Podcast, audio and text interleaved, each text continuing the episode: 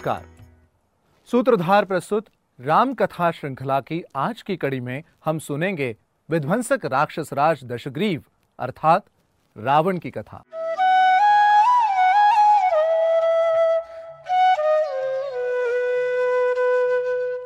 नयनम सूर्य प्रतपति पार्श्वे वाति न चलोर मिमालित तन दृष्टवा समुद्रोपि न कंपते, अर्थात सूर्य उसको ताप नहीं पहुँचा सकता। वायु उसके समीप वेग से नहीं चल सकता। समुद्र भी उसे देखकर अपना लहराना बंद कर स्तब्ध हो जाता है। महर्षि वाल्मीकि द्वारा किया गया ये वर्णन है रावण के बल, सामर्थ्य और उसकी दहशत का। त्रेता युग में रावण के अत्याचारों से सर्वत्र त्राही त्राही मची हुई थी। रावण का स्वरूप अत्यंत विकराल था और वो स्वभाव से क्रूर था। रावण की पूर्व कथा कुछ इस प्रकार थी। राक्षस कुलोत्पन्न कैकसी ने अपने पिता सुमाली के कहने पर ब्रह्मा जी के मानस पुत्र पुलस्त्य ऋषि के पुत्र विश्रवा से विवाह की इच्छा प्रकट की। विश्रवा ने उसे कहा कि हमें जो संतान होगी, वो तुम्हारे जैसी राक्षस वृत्ति की होगी। कैकसी ने स्पष्ट शब्दों में कहा कि मुझे इस प्रकार के पुत्र नहीं चाहिए। उस पर विश्रवा ने कहा पहले दो तो राक्षस वृत्ति के ही होंगे, लेकिन तीसरे का स्वभाव निर्मल होगा। दोनों का विवाह हुआ। पहले पुत्र का जन्म हुआ, जिसका नाम विश्रवा ने दशग्रीव रखा। उन्हें दो और पुत्र और एक पुत्री की प्राप्ति हुई।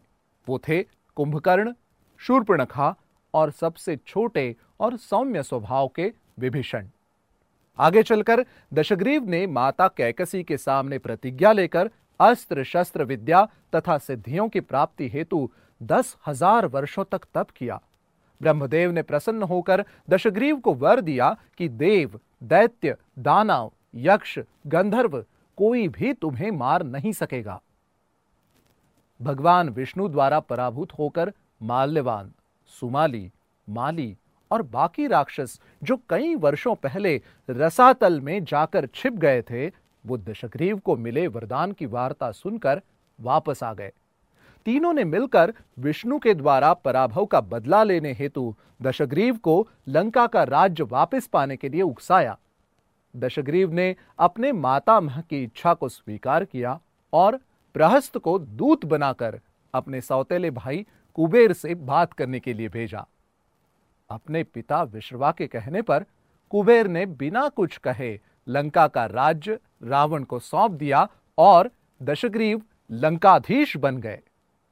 दशग्रीव की मूल वृत्ति ध्वंसक थी। लंका का सिंहासन प्राप्त करने के पश्चात दशग्रीव इतना उदंड हो गया कि ऋषियों, यक्षों, गंधर्वों, असुरों तथा ऋषिगणों को भयंकर पीड़ा देने लगा। कुबेर ने उसे समझाने का प्रयास किया, लेकिन उस संभाषण के दरमियान दशग्रीव ने कुबेर के सर पर अपनी गदा से ज़ोर से प्रहार किया और उसे परास्त कर उसका बाकी राज्य भी छीन लिया। कुबेर का राज्य प्राप्त करने से दशग्रीव को विमान विद्या भी प्राप्त हुई और असीम वैभव भी। दशग्रीव का सामर्थ्य अब और भी बढ़ गया था।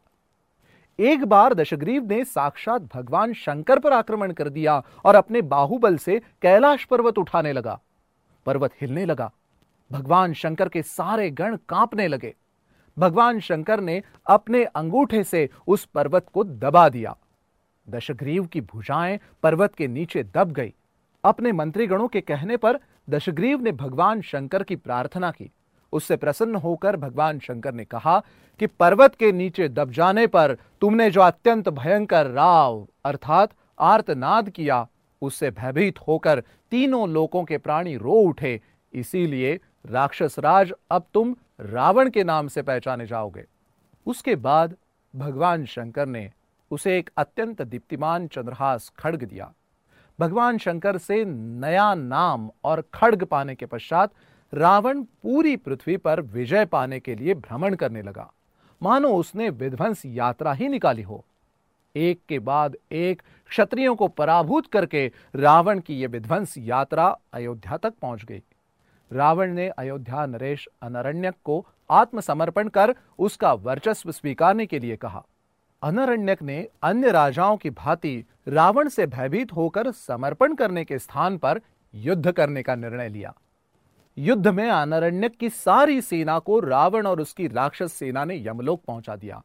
धराशायी अनरण्यक को भोग लोलुप कहकर रावण ने व्यंगपूर्ण वचन से अपमानित किया। इससे क्रोधित होकर अनरण्यक ने रावण को श्राप दिया कि महात्मा इक्ष्वांकु वंशी नरेशों के इस वंश में दशरथ नंदन श्री राम प्रकट होंगे, जो तेरे प्राणों का हरण करेंगे। रावण का अत्याचार दिन प्रतिदिन बढ़ता जा रहा था।